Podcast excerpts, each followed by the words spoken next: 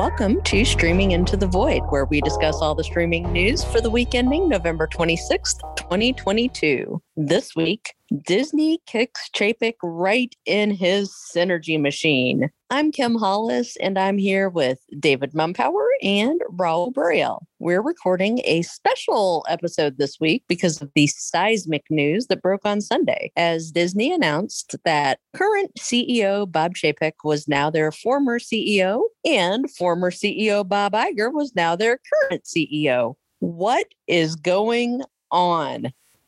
well, let's talk about a fateful Sunday night for a lot of people, myself included. Bob Chapek's awaiting his premiere gig at a historic event. We're talking about him introducing Elton John on stage at the musician's final concert at Dodger Stadium. Elton John is retiring after a 50 year career. It's an event recorded for posterity and live streamed on Disney Plus. So Chapek somehow winds up with the gig, and the way he winds up with the gig was he's running Disney at the time. It's to be one of the seminal moments of his career, only it never happened because a few minutes before 10 p.m. on Sunday, I started getting texts that were frankly, Kim, you saw my face. They were absolutely impossible to believe, and you thought they were fake, didn't you? I didn't think the texts were fake, but I thought the tweets were potentially fake. It was like, um, okay. It's so a it was following its own tell. You have to figure out what the original source for all of it is, because all the people we're hearing from we trust with our lives. But the subject was so wild and insane.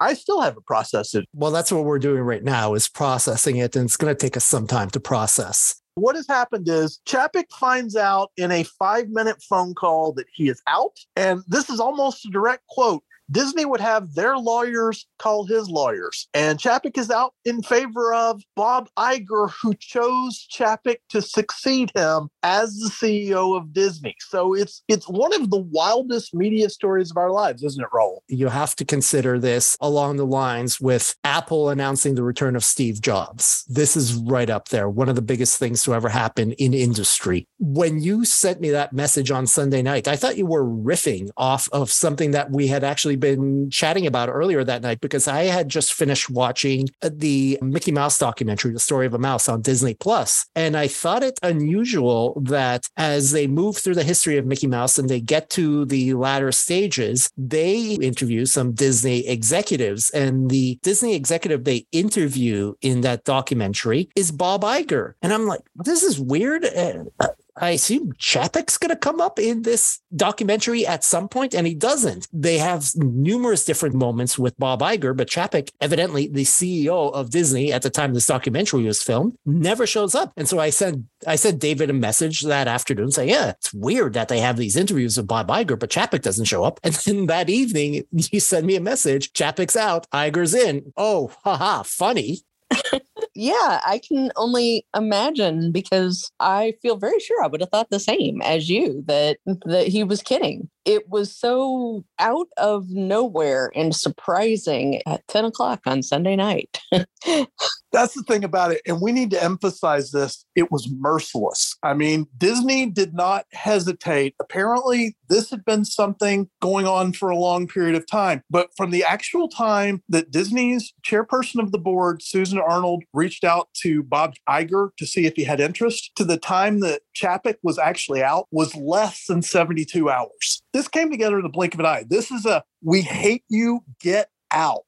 That's all you can say about it before we get into what's next, because there's, there's going to be a lot, let's do some background here that hopefully will be very quick. Bob Iger is the former CEO and chairman of the Walt Disney Company. He led the company for over a decade. During his time there, succeeding former CEO Michael Eisner, he oversaw a massive expansion that saw Disney acquire Pixar, Marvel, Lucasfilm, which is Star Wars and Indiana Jones, and let's not forget Willow, and 20th Century Fox. Disney is now unquestionably the most powerful studio in Hollywood, one of the largest companies in the world, and largely this is on the backs of these acquisitions. Iger postponed his retirement as CEO a number of times because he what couldn't let go. He was finally set to retire just before the COVID 19 pandemic and then stayed on for another year as chairman to help while the company dealt with the pandemic as the shutdowns affected the company's theme parks, cruise line, and theatrical revenue. Yeah, that's the part of this we need to underscore. Iger had recognized the emerging threat of COVID 19 in mid January of 2020. By the end of the month, Shanghai Disneyland had closed due to the first significant pandemic outbreak, which led Iger to put two and two together. He's a super sharp guy, and he's like, oh, this is going to be bad. Over the next few weeks, he coordinated his exit from Disney by naming a successor, only it wasn't the person everyone expected. Iger went with former Parks chairman Bob Chapek, a numbers guy over creative geniuses like favorite son Kevin Mayer. Yeah, at that point, the writing wasn't just on the wall, it was written in blood. Iger knew it was bad, so he picked a balance sheet expert to take over the company rather than the creative guy who had his fingerprints all over Disney Plus. It was a really desperate situation. The reasons why Chapek had fallen behind Mayer in the CEO race came to light during his tenure. We know now that Mayer has told people he was specifically told he was going to be the next CEO of Disney. They had decided they were going all in on Disney Plus and they wanted its architect in charge of the company. But then the pandemic changed all the calculus, just destroyed everything. And so now we're left with Chapek and oh my God, he's a stubborn man. He is a stubborn, insular man who doesn't have a large circle of people he trusts. And if he's going to be CEO of Disney, he's going to do it in a way where he controls everything. Disney is not the type of company that can work like that. And it was just infuriating to Iger, just infuriating that all these people that Iger has empowered suddenly get neutered by Chapek. Let's be honest about the fact that in the right role, Chapek would be a solid Wall Street CEO because he's great at managing cataclysmic circumstances to keep a company solvent, which, by the way, that is a rare and profound skill. We should not undersell that. But Disney is not and never could be the right role for him because he lacks the social skills that are absolutely imperative to keep Wall Street and Hollywood happy. Disney's leader simply has to possess that skill, that ability to glad hand, to network, to politic, to get its way with things. Chapek doesn't have that at all. I mean, we should also be fair here in mentioning that Iger's help in staying on as the chairman at the start of Chapek's tenure was questionable at best. Some felt he was overriding Chapek way too often. There's that Bill Parcells quote people like to use if you're going to have me cook the meal, let me shop for the groceries. Iger was not letting Chapek shop for anything. We've reached a point where the board person, Susan Arnold, she is having to weigh in on these things because the two men keep butting heads over the most mundane stuff. It is all ego and stubbornness from two people who, frankly, are powerful and don't like to be told no on anything.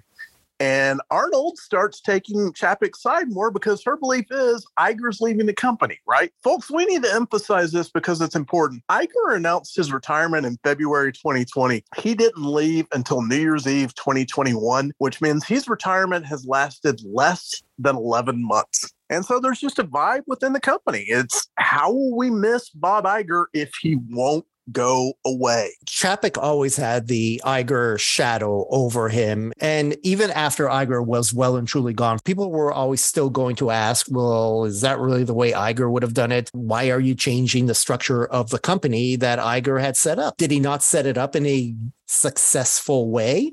There was always going to be second guessing here. And indeed, everyone seems to have enjoyed the news that Chapek was out and Iger was back. After the initial news of Iger's return and Chapek's departure on Sunday night, Disney stock spiked and even cranky old man Jim Cramer was calling for people to buy the Disney stock. But with this praise, there's been criticism as well, largely focused on Iger's original succession plan. While Iger probably left Disney in as orderly a fashion as possible, it just seemed an untenable situation for Chapek, made all the more difficult with Iger watching over his shoulder and second guessing his every move. Yes, and I want to throw in the fact that in some instances, Iger was obviously 100% correct because there is a story that came out that frankly has bothered me. And that was there was an awareness that the uh, President of the United States was going to sign into law something that would give protections to people who got laid off at the start of the pandemic. So all Disney had to do was not perform its layoffs until such time as that language was ratified into law. Wasn't going to be a huge amount of time. We're talking weeks at most,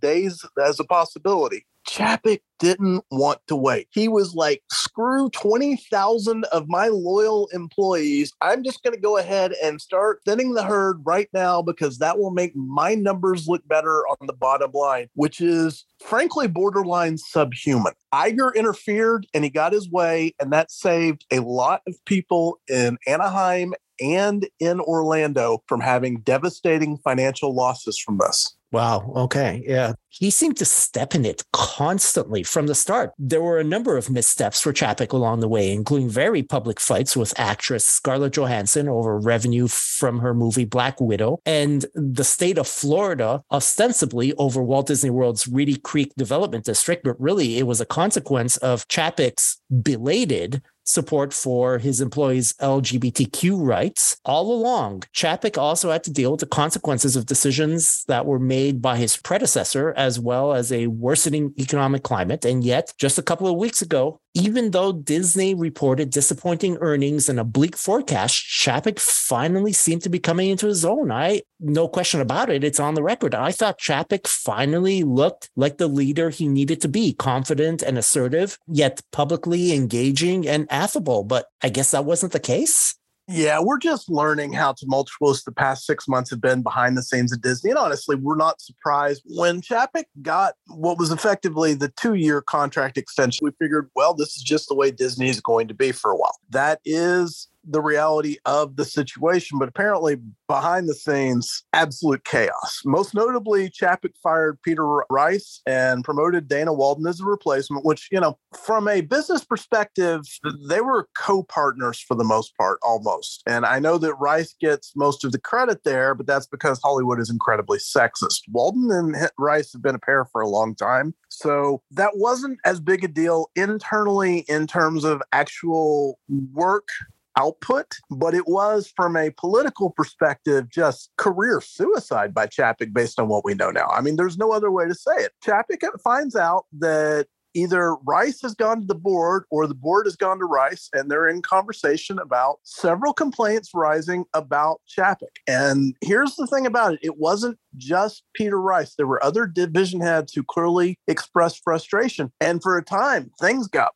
bonkers at Disney. And I'm really impressed they kept most of this stuff out of the press because I mean it's just like bombshell after bombshell, and the main one is Chapek himself finds out that Rice is a threat and assassinates him, which is something we had speculated at the time. But even after that happened, it wasn't a sure thing during those next couple of weeks that Chapek would get the contract extension. There was talk among members of the board that one of them would become Disney's temporary CEO while they tried again with a new succession plan for Disney. And Raul, that's in a way history repeating itself, isn't it? There was always one person that could have been waiting in the wings to have been CEO, and you mentioned him earlier, and that was Kevin Mayer. And in fact, his partner, Tom Staggs, was a potential candidate for CEO as well. When they got passed over for Chapek in what now was clearly a pragmatic decision, if not in fact, a uh, sacrificial lamb decision when Chapek got the job instead. Kevin Mayer left the company and has now founded his uh, his own little studio, Candle Media. But these guys, both Mayer and Staggs, remain as potential new candidates as CEO should Iger ever want to let go again. Even the most ardent supporters of Bob Iger would have to admit that he is completely blown any and all succession plans at Disney. And this was actually an imperative that the board gave him in 2016 because when Staggs left, which was a complete shock at the time, he had won a bake off against Jay Rasulo and everyone was convinced he was the next CEO of Disney. And then one day he was just gone. I mean, you know, it wasn't as grand a still as what we saw Sunday, but it would have been an order of uh, magnitude one or two down from that. It was a big deal. And I remember a critic of Disney's decision noted at the time that Iger now had to clear the bar of the next candidate being better than Staggs. And that has stuck with me for six years because let me tell you, we would all agree Bob Chapek most assuredly is not a better candidate than what Staggs was. He was a former CFO at Disney. He wasn't just a creative, he was also a numbers person under whose regime the company had enjoyed explosive growth. And in fact, Wall Street called Disney's decision into question. People were just randomly going on record with the reporters to say how much they liked like Staggs and how much they regretted that decision. And then the same thing was true of Mayer, where everybody was operating under the assumption. I, I shouldn't say everybody, but most people by this point who were in the know realized Mayer had passed Chapek as the logical successor. And then just one day, because of the pandemic and COVID 19, it all collapses and they go with the bean counter. And while Bob Paycheck and while Bob Chapek may hate the name, you'll notice I'm stuttering as I say it. Bob Paycheck is the nickname he is never getting away from because that is his perception, and perception has become reality. So regardless of what the future holds, what we have now is Bob Iger coming back in to quote unquote save Disney. And so Disney saved, right? Everything's good. It's all clear skies, no more uh no more headwinds.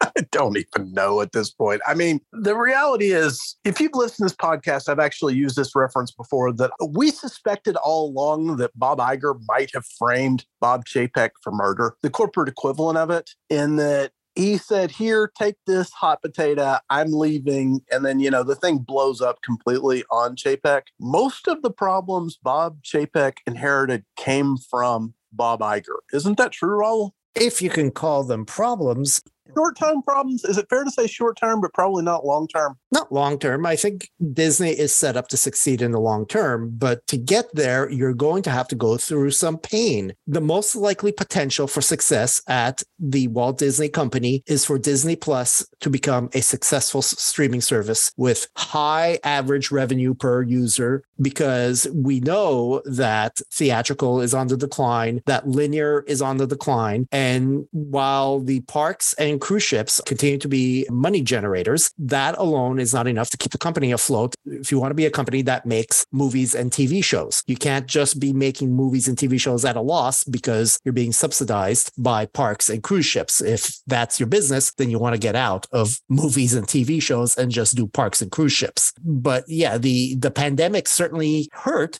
when parks and cruise ships were no longer revenue generators and all you had left was fortunately Disney Plus that everybody flocked to because A there was a pandemic but B more importantly Disney Plus was being sold at a massive massive loss. You get the subscribers first and you turn them to profit later. And for the last three years, Disney Plus has been all about getting the subscribers and you'll worry about increasing the price later. And we are now at that point where those subscribers that that have been paying pennies for the subscription service for nearly 36 months are at a point where they have to be converted into much more profitable subscribers or they're going to unsubscribe from your platform. And if you can convert them, that's great. But I would argue that a lot of them are simply going to drop the streaming service. And this is, these are those headwinds that Chapek has talked about. You might end up losing subscribers and Disney Plus isn't going to be profitable immediately. And all of this is because this is how you set up the streaming service in the first place. It's it's honestly how you set up almost anything. It's how you turn a website that sells books into amazon.com. That's you right you sell things at a loss and eventually you convert them into profitable uh, consumers. Nobody cares that Amazon was selling 99 cent DVDs back in 1998 now. They care that Amazon got the millions of customers daily who were like, oh, this is the place that sells cheap DVDs sometimes. Iger set a plan in motion really as far back as we could argue 2015, 2016 is a, a minimum. This is year six of a 10 year plan where Disney gets out of linear television and turns the linear television model of advertising plus people paying to subscribe into a new thing on digital. It has been well executed and very, very bright. And if anything, it has gone much better than anybody could have possibly believed because there was a time where they were saying 60 to 90 million subscribers by 2024. Well, guess what? We've got a lot more than that right now today. However, there is a growing belief that the more Disney ad subscribers, the more money they're actually losing per quarter, which isn't correct. And, you know, I can show numbers on that, but you can't yell into the wind or point, shake your fist at clouds or whatever on this. People are going to believe what they're going to believe. And what they believe is the fact that Disney just lost an average of $500 million a month over the last fiscal quarter. For the year, they were $4 billion underwater on their direct to digital content. And that is a massive amount of money. Like Raul is saying, it was an intentional design. It's a loss leader. But now it's actually showing up on the balance sheets, and people hate Chapek anyway. So he outlived proved his usefulness. That's really all this is, is that past a certain point, we were beyond the pandemic and we no longer needed Bob Paycheck in charge. We wanted somebody who could start making those inroads again with Hollywood, with Wall Street, and get the friends back. You need to get there. And unfortunately, Chapek was in a position where he was saddled with this loss leader and he never made it to the point where it was going to be profitable. I said it before the plan works. You need to stick with the plan. Chapek didn't get to the point where step three, make money. In uh, fact, it was hilarious with the timing on this because, as we all know, we're less than three weeks away from Disney Plus adding advertising. And at that point, the average revenue per user is going to increase dramatically, and those losses are going to decrease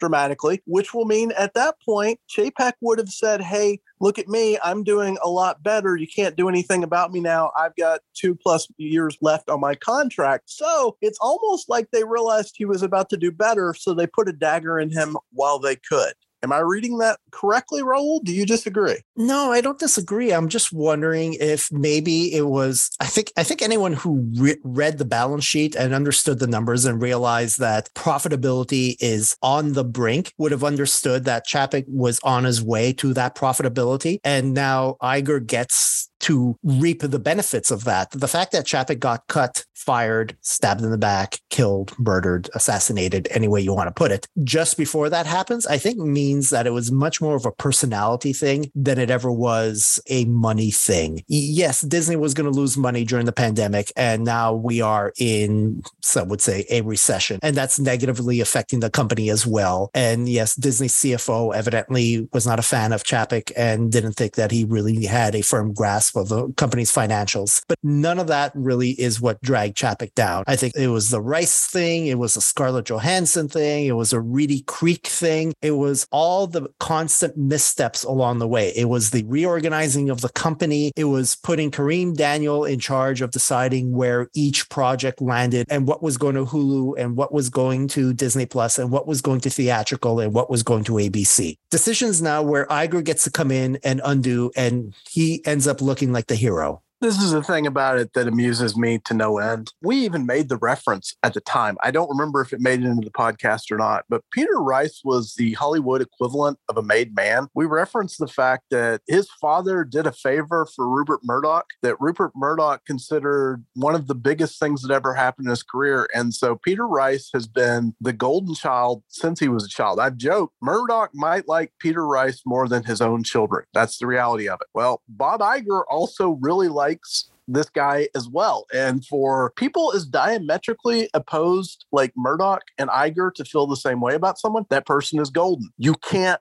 kill that person. And we kind of hinted as much at the time, just as we said, we really respected Chapek for the move. I mean, it was a power move, but it's one of those things that he really, really regrets now. I, I know that Kim and some other people, including one of my colleagues at Mickey Blog, has referred to it as the Red Wedding. And that is the reality of it. He did something with Peter Rice that you don't do in Hollywood. It is not the way business is done. You don't kill someone in seven minutes. You invite him out to dinner. You say, Hey, it's not you, it's me. I hope we can still be friends. Chapek said, Get out. And for the same reason, when the time came at the Elton John concert, he got the same treatment. And that's both karma and that is people who've been waiting to get him for a long, long time.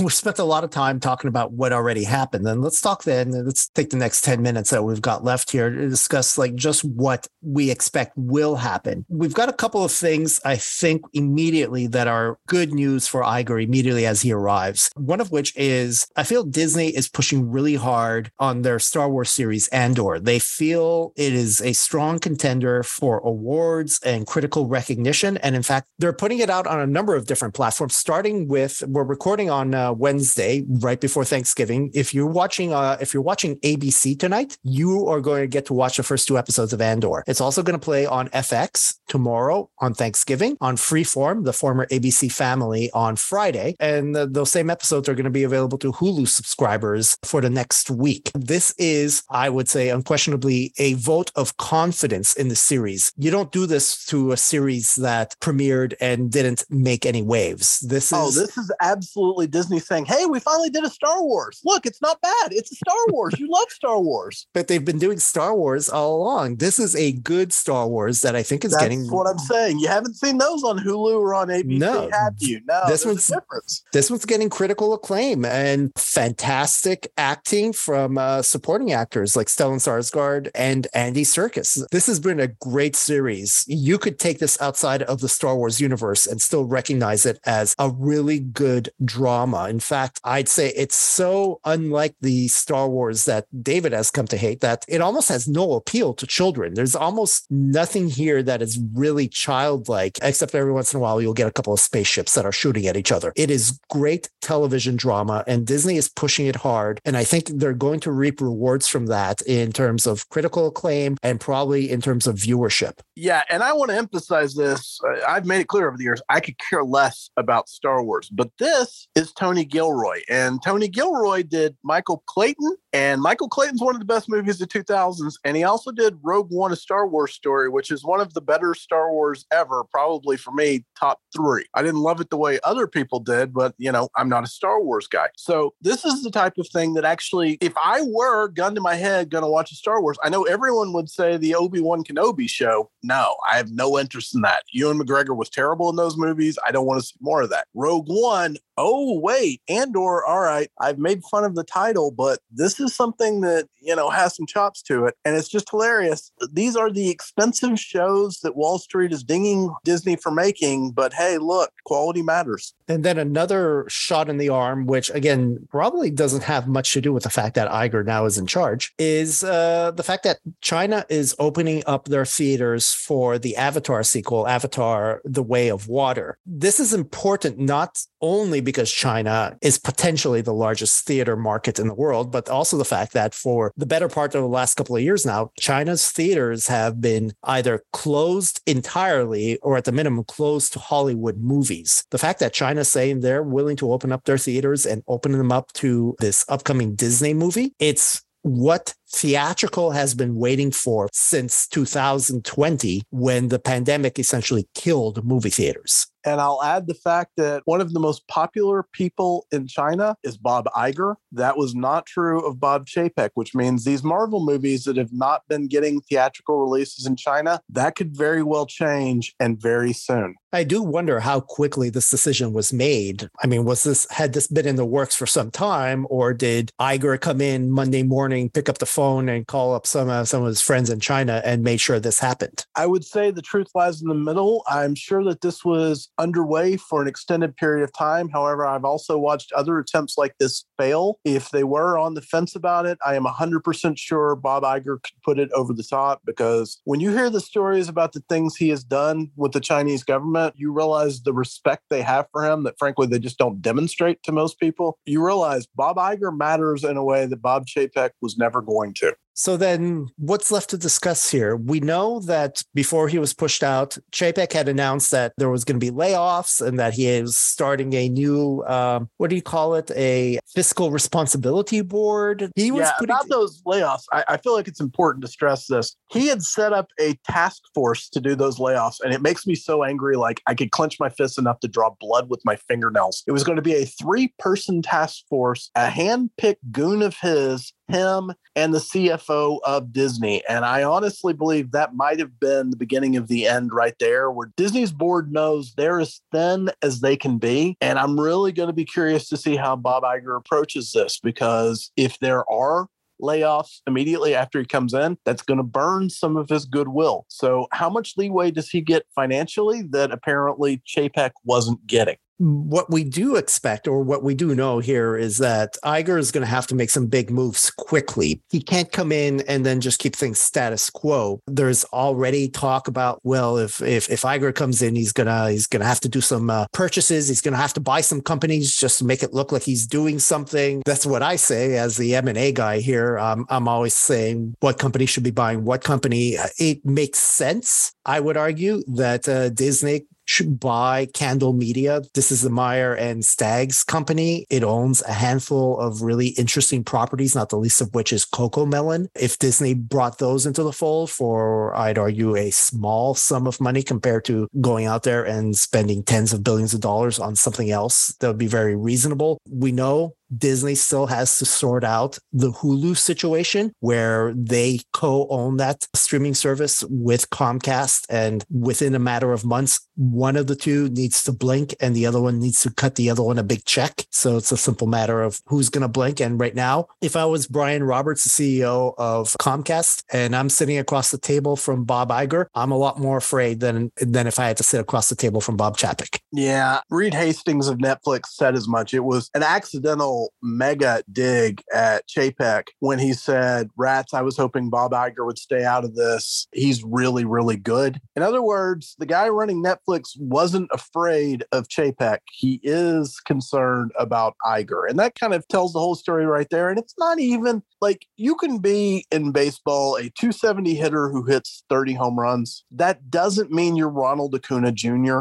You know, it, there's a difference between being really good at something and being one of the best five in the world at something. And Bob Iger on anyone's checklist would be at the top of media CEOs over the last 25 years. That's just the reality of it. So now he does have the decisions to make. And Raul, you've already touched on it. Right now, there's a belief that he is assembling a list of the things he believes Disney needs for the next five to 10 years. Anything that's not on that list, Disney might get rid of. And the reason why is while it's not a big number by any stretch, they do carry a little over 48 billion of debt. I'm not looking at it right now. I want to say it's either 48.3 or 48.4 billion. If they sold something like Hulu, they could basically wipe out most of that in one fell swoop. And then then they could look into acquiring again. And let's be clear, that has always been the play for Bob Iger is finding undervalued things and snagging them for a fraction of what they're actually worth. I cannot stress this enough. On the day the Marvel deal was announced, you could not find anybody who liked that deal for Disney. They thought he had crazy overpaid for it, which just is comically laughable with the benefit of hindsight. Candle Media is an interesting one. Raul, I know that you are always chasing IP and you have been talking about these various holding companies that you've done so much due diligence on that have cleverly, and I need to emphasize this, very cleverly snagged IPs. Don't you think it's possible Iger does one of those? There's a couple of options out there. I'd argue, in fact, E1 is great potential here. Right now, E1 is a studio that is owned by Hasbro. The former chief executive at Hasbro expanded the company massively beyond toys and purchased this Canadian production studio called E1. And, and that made a lot of sense at the time because Hasbro was expanding their toy line into Hollywood. So you can imagine the Transformers movies, the G.I. Joe movies, and in fact, a lot of animated series like my beloved My Little Pony, Friendship is Magic it made a lot of sense. That synergy was great. But the new CEO at Hasbro, after the passing of the previous CEO, thinks that the company needs to pare down a lot. And this production house, E1, while they brought with it some interesting properties, including the PJ Mask cartoons, which are very successful on Netflix, and uh, the Peppa Pig cartoons, they produce other stuff which are really outside the realm of what Hasbro does. One example is the uh, TV series franchise The Rookie and uh, its uh, the rookie FBI, I think it's called. They produce those shows. They own those shows. Now, what does that have to do with Hasbro? I'd argue nothing at all. And Hasbro has made it very clear that they want to spin off E1, not all of it, but part of it. And what part of it that they want to spin off? Clearly, these properties that do not really fall in line with their toy lines and their cartoons and their merchandising. And uh, remind me, guys, what channel does uh, the rookie play on? ABC uh, who owns ABC? Synergy Machine.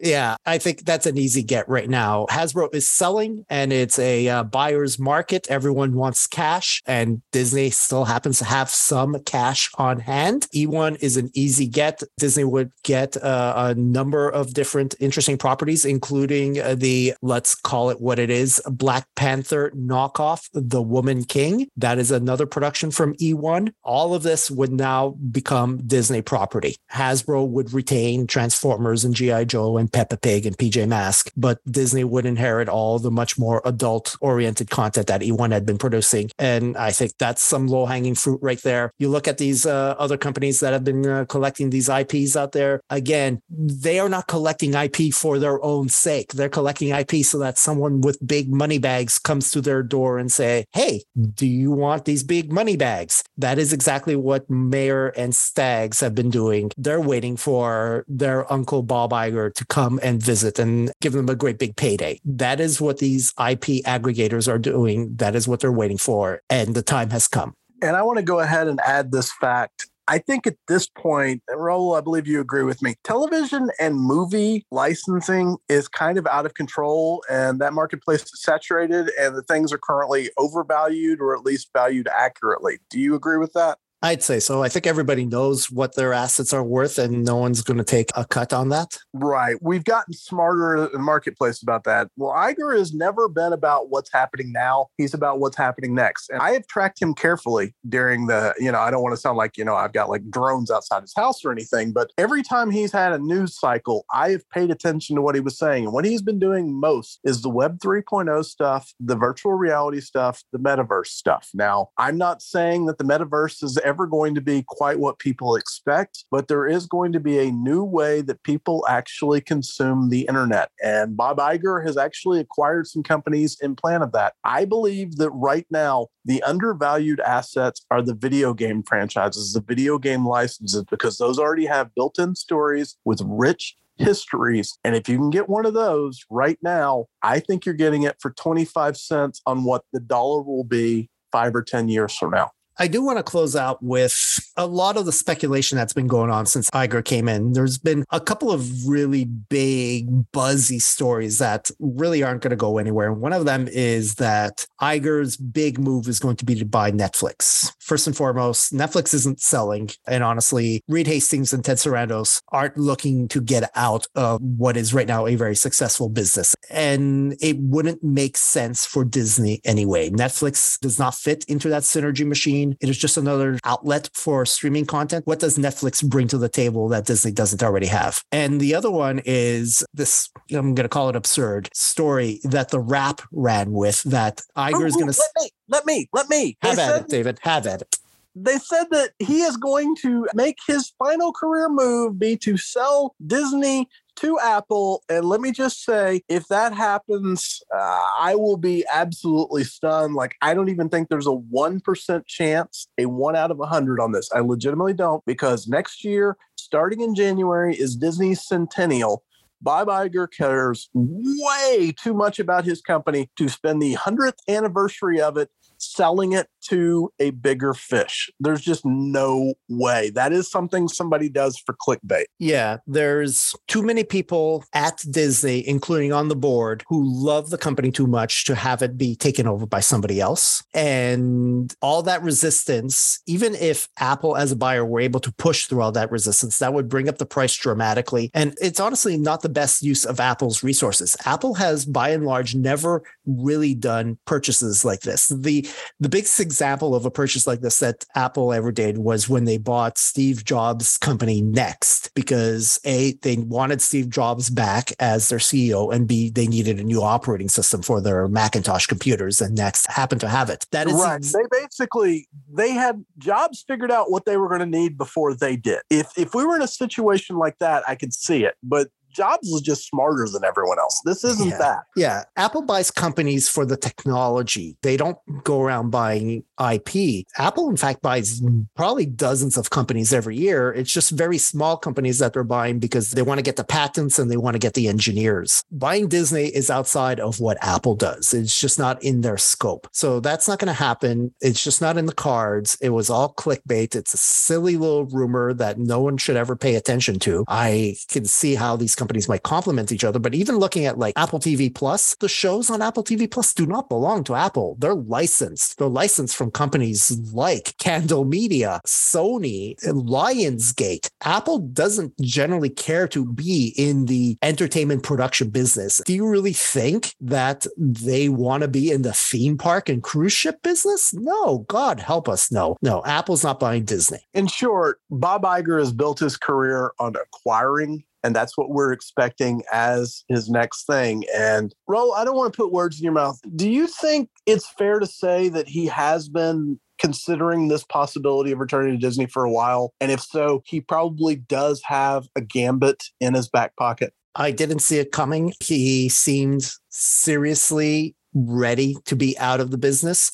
I think that when he was approached, that he saw that the company needed him and he had enough love for the company that he decided that he was ready to step in at least temporarily. It may very well be because he's been hired on for two years. It may very well be that he finds that he still has a love for it and that he wants to stay on for another couple of years after that, which again brings it to question this whole business of succession. Come on, Bob. It's time to decide who's going to replace you. If you said it yourself to me the other day, David, one day Bob Iger doesn't wake up in the morning. I don't want to be dark about it, but if you're the board of directors, you have to realize a 71 year old man He's in exquisite shape. I wish I were in as good a shape at my age as he is at 71. But you have to have contingencies in place. And Disney, my God, we're almost a decade in and they haven't found it yet. Yeah, I don't think that he was looking to get back in. He may indeed stay on for a while simply because he enjoys it so much, but he was ready to be out of it. He just realized that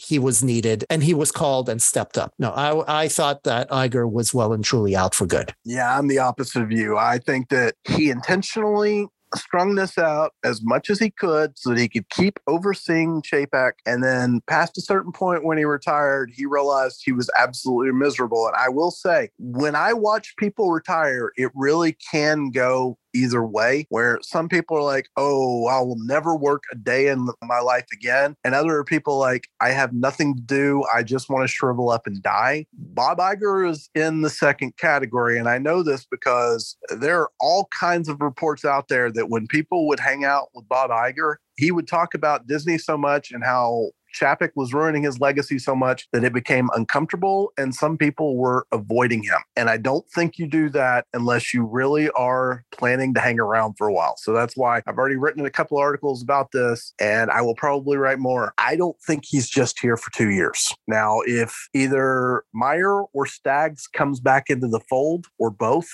I'm wrong. You can just go ahead and say it right there. I'm wrong because one of those two is going to lead Disney into the next generation. But until we see something like that, I don't think Dana Walden is ready. I don't think Josh D'Amaro is ready. And I'm also not sure that after what happened with Chapek, that you can promote the current head of Disney's Parks Division to be the leader of Disney because last time it did not work out at all. So I'm operating the assumption that we've got Iger for the next five years. I really am. So then to put a point on this, Iger had a very successful career at Disney. He's, in fact, made a name for himself as one of the titans of industry. His name's up there with Steve Jobs and Henry Ford and Andrew Carnegie. Absolutely agree. In fact, I, I, think that in the modern generation, the two names above everyone else really are Jobs and Iger. And I don't think it's coincident the two men respected each other and had such a strong working relationship because you can't smell your own in these situations. So then coming back is a big risk. Iger is risking sullying his legacy. He only comes back because he thinks he can carry on and, in fact, add to it. So the way I see it, yes, probably stays on longer than two years. But what horizons are there left for this man? He needs to right the ship and then he has to make some big moves. So I see this as very exciting, the potential, but also fraught with danger. These are going to be very interesting times. I mean, yeah, we don't know what's going to happen next with Disney, but the reality is Chapek was dealt a losing hand by Bob Iger, who now has to deal himself in with an even worse version of that hand. So there's a lot of questions here, but there's also that upside of if Iger pulls this off, he really is Steve Jobs forever period.